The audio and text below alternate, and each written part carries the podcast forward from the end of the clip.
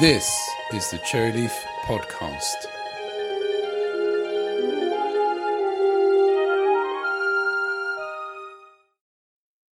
Yeah, welcome to the Cherryleaf Podcast. As we have done with all of our previous podcast episodes where we've had a guest, we've asked them to introduce themselves, say who they are and what they do. So, tradition continues, and I'll ask Daniel. Daniel, would you like to uh, introduce who you are and, and what you do? Thanks, and I'm happy to be here. So, I uh, work at TechSmith. TechSmith is the maker of some tools that a lot of folks that are in, among your listeners probably have heard of, especially Camtasia for creating videos and Snagit, which creates uh, all kinds of image outputs plus video. And then maybe they haven't heard of some of the newer products, and that's fine. We can talk product later if we want to. But so, my role at TechSmith is really uh, as director of strategy.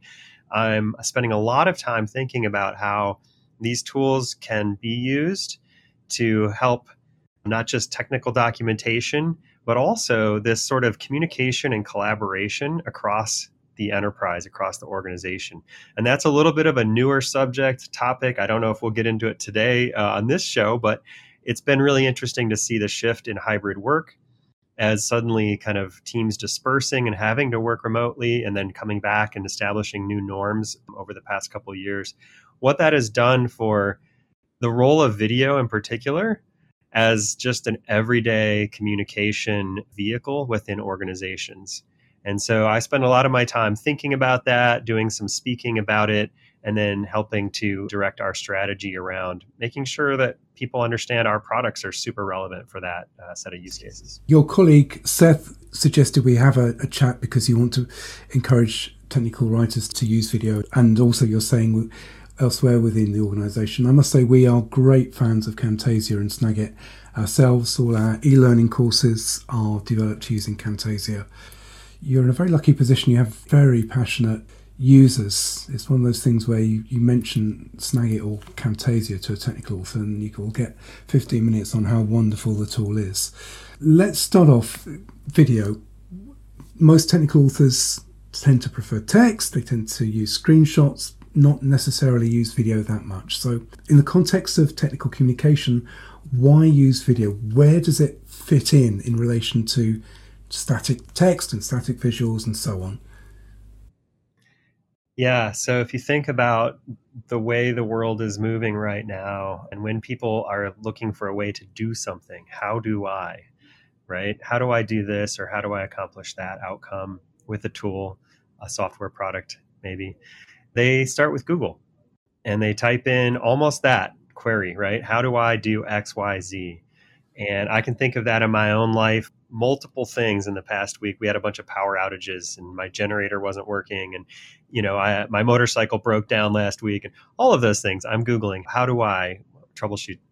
And so, uh, your customers and your your listeners' customers, my customers, are no different. That's where they start. They start with Google, and what has Google done? But elevate to the top of those results videos, you know, often on YouTube, not exclusively.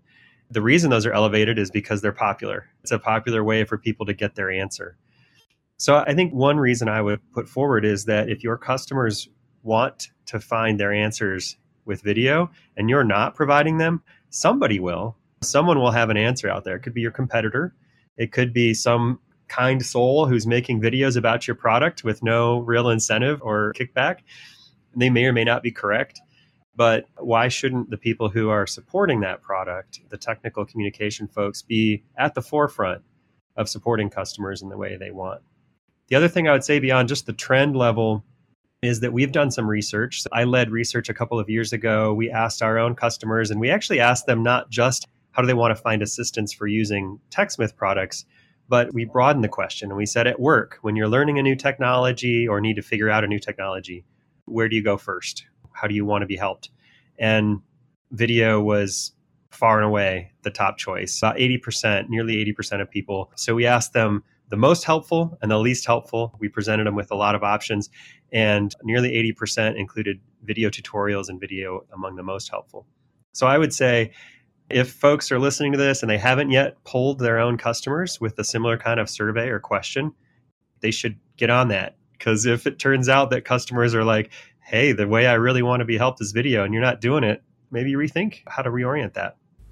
And if they're not using Google, probably the number two search engine in the world is YouTube itself, which a lot of people don't see as a search engine, but it is.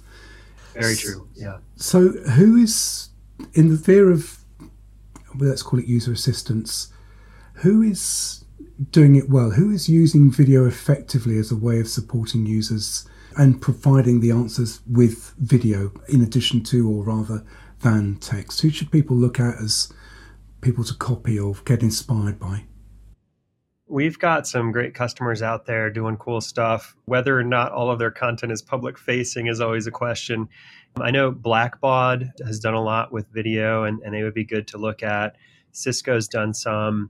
There's a company called Churn Zero that are enthusiastic users of our products. And we just uh, internally had a, a really great conversation with them and heard some things about what they're doing a little bit selfishly, I guess, you know, you could say, really, Foster. But, you know, come and look at the stuff that we're doing on our own website for our customers. I mean, we drink deeply of the Kool Aid, the champagne, let's call it. One of the things that we've done over the years is merge, and that's this is in the last few years, we actually merged all the video content with the written content. And we see that as really a best practice. This is not an either or. For one thing, the video gets indexed really nicely when you have all that text below it. And people like to go back and forth between the two modalities. Even if my preference is video, I might get to the page and be like, yeah, but I, I understand most of this workflow, but I need to figure out this one sub step. And so, you know, I can jump right down. So I would say come and look at uh, what TechSmith is doing uh, a little selfishly, but we really try. And our customers tell us, like, we reference your content and your approach and we want to live up to that standard and we want to be an exemplar in that. So our teams really take that seriously. And most of your videos are about three or four minutes long if i remember correctly. And you're going back to text and video. One thing i don't know if people realize that youtube is automatically transcribing videos now and then it seems if you search on text that's within a video google is itself in the search engine indexing that text that transcription and that's one of the reasons why the videos are coming up high because it's matching the words in the transcript to what people are searching on. Yeah, and Google has a really nice affordance where they'll even, you've seen this probably, they'll show you the one clip that really answers your question within that, you know, even if it's a four minute video, there might be one minute that's really the, the crux and they'll take you right to it.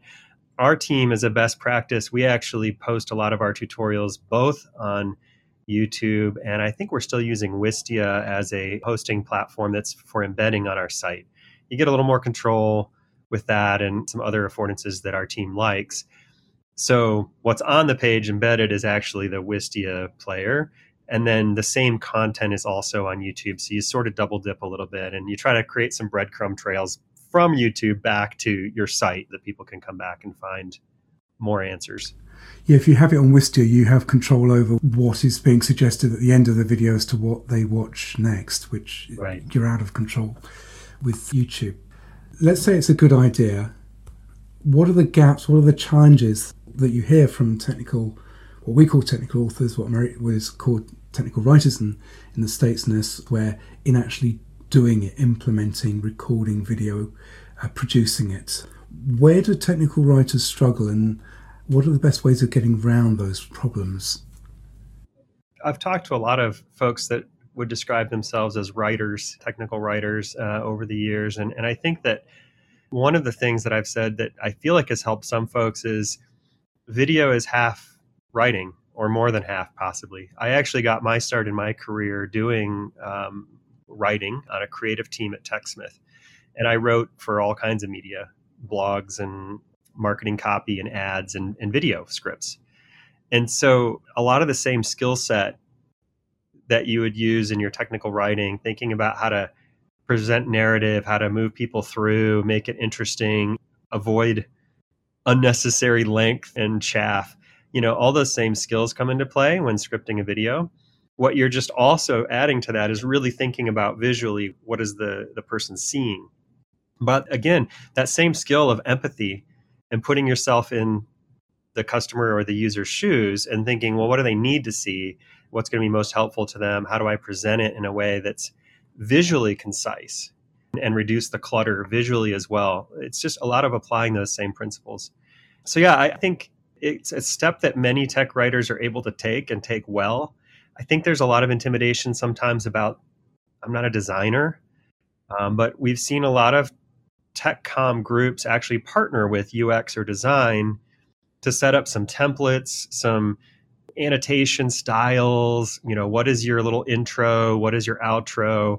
And then once you set that up, uh, you can kind of reuse that. And again, not to plug our tools to the detriment of your audience, I think hopefully it's helpful to them is to think about templates though and structure. And tools like Camtasia allow teams to actually standardize on a set of assets, share them in a library, keep them up to date. And I've mentioned Churn Zero, and recently they were telling us that by standardizing on Camtasia across their whole team of creators, they had reduced the time it takes to make video by about 70%. So they had struggled as people were like either file format mismatches or I'm doing it this way, your, the workflows. Standardizing all of that just can be massively helpful. And then reusing assets that maybe even design teams create, I think can really help lower the bar. Yeah, one of the things you can do, if I remember from Camtasia, is if you've I don't know, got a heading in a certain animation style and you've positioned it in the right place, you can select it and then right click and add it to the library. And then whenever you create a new video, you can use it and it will appear in the right place and it's got the right colors and you don't have to go through the rigmarole of recreating all of those those settings again.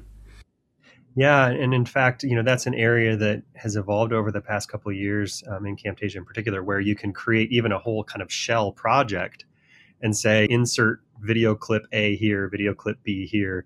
It becomes very paint by numbers if you want to standardize it that much.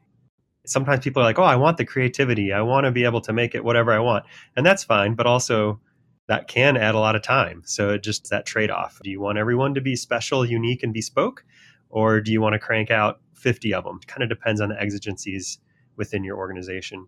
Can I just go back to something you said a couple of minutes ago?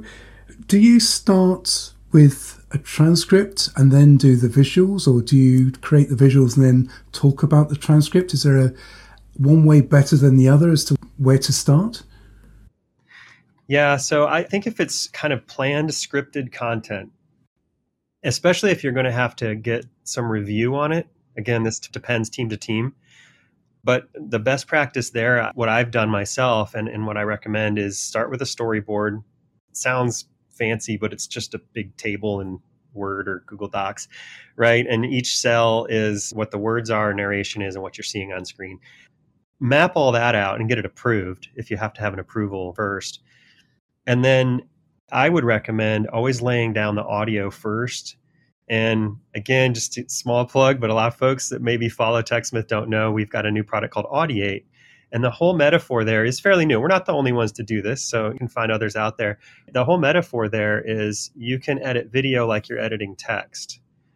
So you can record, like if it's a sequence of screen recording, go through these five screens and show a process, you could actually record that while you're speaking it and probably do okay, especially if you're familiar with it. But if it's something that you're not as familiar with, maybe you want to lay down the audio first. Either of those workflows, though, you can in Audiate go in and be like, these three words I want to cut. For this little segment, I want to re record real quick and lay down a new bit of narrative. And then that integrates, pushes into Camtasia.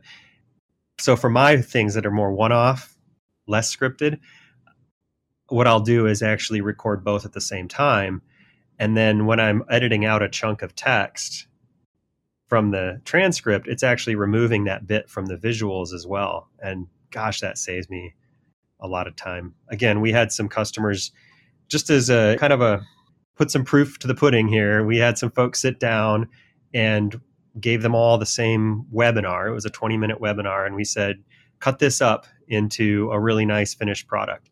In one group, we only gave Camtasia, and the other group, we gave Camtasia plus Audiate. And the Audiate group saved about 20% of time in editing. So that's a nice time saver as well.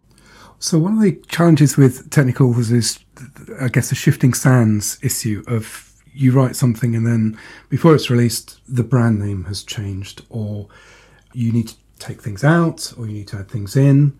And so uh, there's a, a great deal of focus. You've seen it with structured authoring and the like of looking for ways that content can be repurposed, reused, and also variables and placeholders.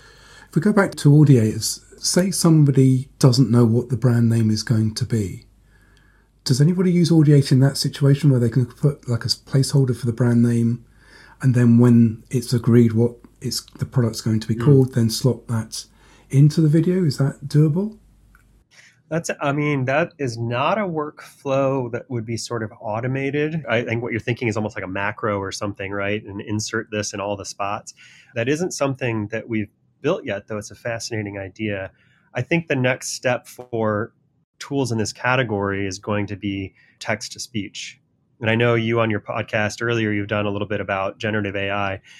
This is one of the least contentious areas of generative AI, right? Which is like instructional content where maybe you want to swap in and out the people who are doing it, or you don't want it to be dependent on someone who might not be there next week or has a cold.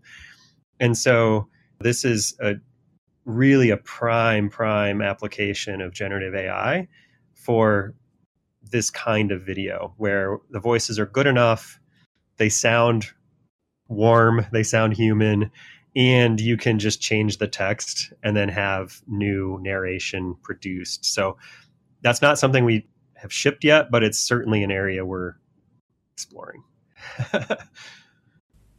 Interesting. It's always tempting to ask software companies about what they're planning, but there's always a reluctance to talk about products that aren't actually out there and are available. But it will be interesting to see what TechSmith does with AI. It's the changes are happening so fast. Well, just to just to whet your appetite a little bit there, imagine, right? Imagine that you've got a script and you produce the narration audio from it. But now imagine you have to support 10 languages.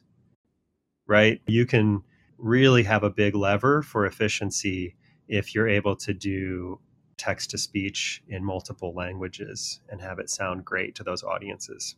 Well, another thing that you introduced with Snagit was the simplified user interface capability. And one thing that we've used with Camtasia in the past is rather than have full motion video, have screenshots and then use a sort of Ken Burns effect. You've got a there's a thing you can do within Camtasia where you can make slowly a, an image get larger and larger or move from the left. I'm telling you what your product does, left or right. That's a way of getting around the issues of having localized screenshots. That you can have a generalized one where you, you know the geography of the screen, but the words are not specific to one language. And then you can have that for, for international languages. And I guess you could use then that with, with different audio narrations for different countries. Yeah, 100% you've looked down that road right? You're like okay so we could we could localize the narration the voiceover but also what's on the screen might have text in a certain language. And yeah i think sui simplified user interface. If you want some links for show notes i can provide links to you know techsmith. We're like really in tune with this audience and we really want to build tools that are useful to technical communicators. So a few years ago we invested heavily in snagit to create really the only functionality that I know of that's dedicated to creating this kind of SUI or simplified user interface effect, which is abstracting away a lot of the text and a lot of the the clutter from a typical UI screenshot. And one of the benefits of it, like you said, is less or no localization. And we so a couple years ago, Microsoft had a whole bunch of these cool little animated tips for their Edge browser and they went to the extreme that I've seen of any brand. They got rid of all text.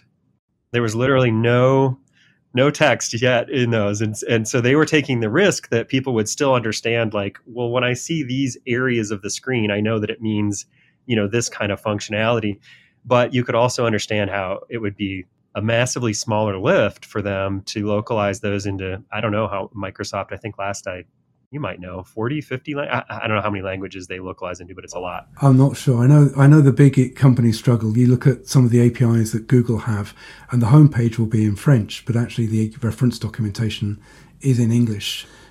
One of the challenges is making content accessible as possible. That covers internationalization localization. Another aspect with that that you hear people have concerns when it comes to video is people that are have disability sight impairment. Are there any tips or tricks of mitigating the problems that, or challenges that might or making sure that you're compliant with legislation for people you know have visual or audio impairments that might be useful to know?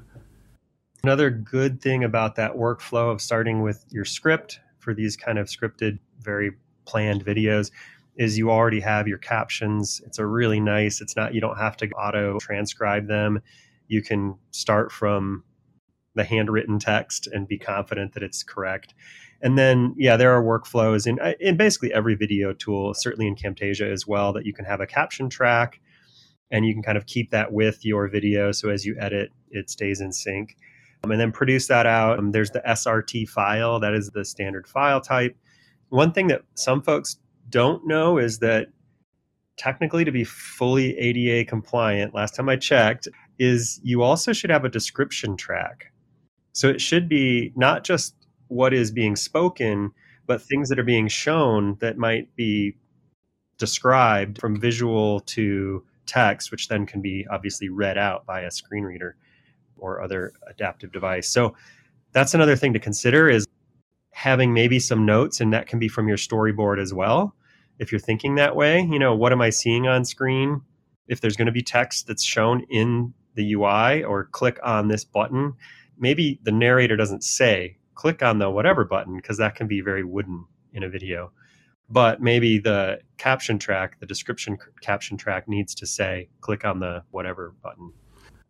So, one of the challenges with technical writing is measuring the value of what's created because if it's a paper document, you never know when your users opened the manual, and even if it's online, there may not be meaningful metrics that are there to measure that because if somebody's on a page for five minutes, is that good because they're reading everything, or is that bad because they haven't found the answer immediately? In terms of metrics, is there anything useful that having video can maybe tell you about what people are valuing in a video, whether they're watching it, that type of thing? I spend a lot of time with analytics and, and passively collected data. And I, I, just think it's true of all of it. It tells you what's happening, but it doesn't tell you why. It just never does. And I was just today pulled up some tutorial pages in Hotjar, which tells you, it shows you heat maps of where people click. And that shows you where they hover, how far they scroll, or what they click, but it doesn't necessarily tell you did they get what they were wanting. Like you said, is dwell time good or bad? But we do get things certainly in video, and I think depending on where you host it. If you host it in Wistia or YouTube or somewhere else, most of those platforms really have spent a lot of time trying to provide useful, helpful analytics that will answer questions like, is this engaging people? So you have like how far through it they watched. I think in general, if you made a four minute video and people drop after the first 30 seconds, there's probably a problem. Unless you put all the goodies in the first 30 seconds and you're like, I know that I front loaded the content and most people get what they wanted. I think ultimately it's best if you can do a bridge of or a combo of quant, quant and qual data, quantitative and qualitative data. Looking at those quantitative data points can help you have really good questions that then you can talk to some users and find out qualitatively where your hunch is correct. And then inverse, right? The conversations you have about, hey, what did you find most helpful in my content and why? They can lead you to some questions that you might be able to answer with the quant data. So hopefully that doesn't sound like a dodge, but I would say you know, video does have a lot of richness to the analytics you can get from within the video, depending on the platform you use to host it. PDFs are notoriously tough, right? Maybe you get a download a number and that's it. And you're like, I don't know what happened after that. Comparatively, you get a lot more with video. You just reminded me, I think with Wistia, you get, if somebody rewinds the video and plays it again, it will give you a sort of slidey bar of the bits that people watch more than once, like a heat map type of thing, based on time rather than where on the screen. How do you interpret that, Ellis? When someone well, rewatches part of a video, is that a win? That's a good question, isn't it? I would take it positively, but it could be that they don't understand what you've said the first time and they're, they're playing it back to try and make out what it is that you've said. That's a very good question. Yeah. It's like you say, quantitative and qualitative, the uh, trying to get the two of those. Yeah, I've, I've been in this in those conversations. Is that a good thing that they rewatched it? Did they maybe not understand it? Was the pacing was too fast? But it's good. At least it gives us places to dig in we do some surveying right on our tutorial pages too. And our our team, we call them the customer education team at TechSmith. We empower them with all the tools they need, right? They own the pages. They've actually moved them over to WordPress now so they can have like really deep control over those pages. And then they can put on things like a hotjar survey and answer all kinds of questions like what brought you here today and what were you trying to accomplish and as you know i'm i will not say anything useful to your audience about this but there's multiple reasons someone is accessing the content right there's sort of your reference quick reference answer a question troubleshoot a problem there's i need to learn it and i'm sitting down and i need the instruction and you can't necessarily know who is in which category. So it's really about trying to serve each of those segments as best we can with the same content or maybe different content, depending on if you have different kinds of content you can create. So we've got a conference coming up in the UK called TC UK, and we did a webinar, what was it, July, a couple of months ago. And there seems to be in forums as well a big question at the moment about the future of technical communication? What's the role of the technical writer with generative AI coming along, with video coming along? Is it that they're going to be like Cinderella and all these ugly sisters are going to come along and say, no, we do video, we do AI, and things that normally technical writers would do, other people say that they do. Have you had any feedback or thoughts on what is likely to happen in the future, what the impact on the skills that people need for their career, where the career is evolving? That's a very long question. Pick out an answer from that. yeah, I mean, I, I, think it's natural at an inflection point like this, right? Especially where a new technology is in the middle of the hype cycle. Gartner uses that term. It's the hype cycle, and it's true. You know that it dominated headlines, especially early this year, and some now it's natural to ask, what is this going to do to my job, my role, the way I work? I encourage folks to play around with it for sure. I've done a little bit of that myself. I've thought, could I get Chat GPT to give me a good outline for a video I wanted to create? Hey, I want to create a video of this type with this sort of information. Write me an outline and then I can make it better. So I think there will definitely be some ways that AI assists, sort of that co pilot or helper and I think there will be some massive shifts to workflows, right? Like the whole thing we were talking about text to speech. I used to use a service, not to pick on them, but it was a service called voices.com where you could very efficiently send off your script and have multiple voices, human actors, read a bit of it, and then you pick the one you like best and you hire them to do your whole script. And it was super fast and pretty cheap. And a bunch of those people were out of work radio announcers and you could tell because they would use their big announcer voice, you know. And you're like, man, they kind of got whacked by the death, so to speak, of radio and disc jockeys. Well, now those folks, like, oh gosh, a robot literally is going to do that and so much more efficiently. And maybe you get to train the bot. You know, it'll have your voice, but you do that once. So uh, there will be some of that creative destruction, I think, that happens in certain roles. But ultimately, I guess I'm pretty bullish still on human ingenuity to create content that has that spark that AI just maybe won't. Yeah, I agree. I looked at a tool yesterday which you could give it a theme and it would create a, a video, two or three minute video. And the script it came up with was pretty good. Second time round, I asked it to create a, a video on how certain something could help technical authors save time.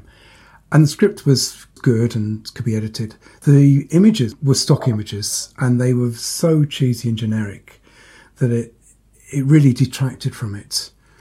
And it was one of those things where you could take the script and then create your own video, B-roll and the like, and put those in, and you would end up with a good video. So I can see it working in that way. And I, I for all of these changes at the moment, there was a Planet Money NPR podcast on accountants and the introduction of the spreadsheet in the 1980s. And there used to be people that would create paper spreadsheets. And if somebody wanted to say, what happens if we increase our prices by 10%, how much profit will we make or what will impact on sales? And they'd spend days going through all the formula and doing that. With a spreadsheet, that could be done in 10 minutes. But we still have accountants. We might not have bookkeepers entering stuff, but we still have accountants because now they do even more sophisticated what if modeling and management accounting and planning, with the tool. It didn't take their job away, it just meant they could do faster, fancier things than they did previously. And I am of the opinion that tools like video, and you've mentioned Audiate, and again with generative AI, that if technical writers are on top of these things and use them and show that they know how they can get value from them, then the future's positive and bright. If they sit yeah. there and wishing it went away, then other people will step in and take advantage of that. So I think there's an opportunity there to take these skills, take these technologies, and use them in, in a positive way, and that should be good. I mean, there's a new role that's probably emerged in the last three months, which is prompt engineer. Mm. A hmm. prompt engineer, somebody who knows linguistics, can write instructions in clear ways and can sequence information, which are exactly the skills that technical authors, technical writers have. So there are new opportunities there with the skills that technical writers have for the future. Yeah, and, and I think a way to think about that might be can you add to your list of skills, technical writer, prompt engineering, right? It doesn't necessarily mean you have to shift to a new role, but you're conversant with the platforms. You know which one is going to give the best results, and you know what to put in to get those results. I, I love that you mentioned Planet Money. I listened to them too. And did you catch the one where they tried to have AI write their whole podcast episode? And they spent, I think, three episodes talking about the backstory of that. One thing that struck me is the episode it created was like nowhere near their best work. I mean, it was like, and I think they said, they're like, it would be like if we had a first time intern create an episode from start to finish, and it would be okay, but it wouldn't be stellar, right? I kind of said something earlier that I want to make sure I correct a little, which is that it can't be creative. I do think it can be creative. And I thought that was fascinating. Planet Money folks found that it was great at writing headlines. It was actually like really good. And that's something that's hard. I was a writer for years and writing headlines was super hard. So, hey, if it's good at writing headlines, awesome. Outsource that to the bot. And a technical writer could do that too. Like maybe it creates the summary, it creates the what should I title this video? at least it could give you three, four ideas, and then you take the best or work with that and make it better. So I like the metaphor of make AI your intern, right? And figure out how to outsource some parts of the job that you don't love or could really use a hand with, or just speed up your efficiency. And then you're still the one with the job, it's just your support. Yeah, you're right. That episode, they created an AI version of the presenter Kenny Malone, and it was really flat. It didn't have the unevenness of a natural human voice, of the stutters, the pauses, and all of that. It was just, it didn't modulate enough, I don't think. And I love the way that Microsoft talk about the idea of a, a co pilot, that these are things, and like you say, to take away the mundane things that traditionally would you'd get somebody, an intern, to, to do if you had access to an intern, and free up time to do the more interesting and sophisticated things. Is there any other question I haven't asked you that I should have asked you? Oh, man. Well, we haven't talked as much about imagery, and that's fine. Screenshots, uh, that's near and dear to my heart because obviously I work on Snagit. Our topic today was video. Back to the topic of getting started. I think that lowering the bar to people just trying video the first time one method, and you kind of alluded to this yourself, is the Ken Burns effect, but you can actually start with a series of screenshots. And if you want to go super simple, straightforward, you can do all of this within Snagit. Is you can take a set of screenshots, you could apply that simplified user interface effect, and then there's actually a video creation mode in Snagit that lets you kind of record those and voice over them from start to finish. So again, not trying to pimp the tool here, but really just say it's as simple as that. And you've got a video, or you can do it as an animated GIF. I think that's another great way to start with thinking video in your content because you don't have to worry about voices and narration and audio quality, which, as you know, as a podcaster, is, is hard. But you can also start with eh, short animations that have no audio and embed those in your content to sort of show here's a three step process. And it might not be obvious from the screenshot, right? That you hover over this and then this thing appears. Cool, make that a GIF and embed it right in the content. So I think those are some ways to just think about getting started a more accessible way that hopefully no one would feel too intimidated by. And if you already have access to Snagit, which a lot of people do in TechCom, explore the tool a little. There's some basic video creation capabilities right there. Well, so one of the things I like about Camtasia is it, it's a relatively straightforward interface to use. You look at DaVinci or some of the Adobe products, and they can do everything, but it's massively complex and daunting to start. And I think some people aren't aware that, well, there's perception you have to record and it has to be perfect. Mm. But with, I tend to use Camtasia more for video than Snagit. If there's a bit you don't like, you can cut it out. Just chop it so you can yeah. record something rough and ready and then just chop out the bits you don't want. And you don't have to start from scratch and then re record the whole thing all over again. But it is an accessible application, Camtasia, well, equally with Snagit. Just have the button, you hit the, the capture the screen, you just size it, and then you can then work on it from there. The other thing I would say just about that, what to cut out, at least think about it, depending on your brand and your relationship with your customers. We've actually had some customers say, we leave in those little mistakes. And we hear from people, from customers, like, I love that you kind of stumbled over your word or you, you know, you gave a wry smile when you didn't, you know, mispronounce something, whatever it is. So depending on your brand and your relationship with your customers, take a look at TikTok. It's eating the world, right? And a lot of it is not this highly scripted, perfected. There is that too, but there's just a lot of off the cuff. People kind of like that. They kind of like to know the people behind the brand. So I think we've covered pretty much everything that I wanted to cover. So I would think it's just left to say thank you. It was lovely talking to Daniel. So we will include some of the things that we mentioned, the topics in the show notes. If people want to contact you, if they've got any questions they want to go direct, what's the are you on the socials? What's the best way of getting hold of you? Yeah, for finding me personally, my preferred method is LinkedIn. I'm still on the platform formerly known as Twitter it's going to be hard for me to give up that name. Yeah, LinkedIn is sort of where I tend to have my professional presence the most, and people can reach out to me. I love to connect there and then maybe take it to email, or maybe I get to meet you in person. I'm headed to a conference this fall in September that called CollabCon. I'm excited about that. So hopefully we'll be at some more shows coming up. So Daniel, as in it's normally spelled, and Foster as it's normally spelled as well. So it's nice and easy. Great, lovely.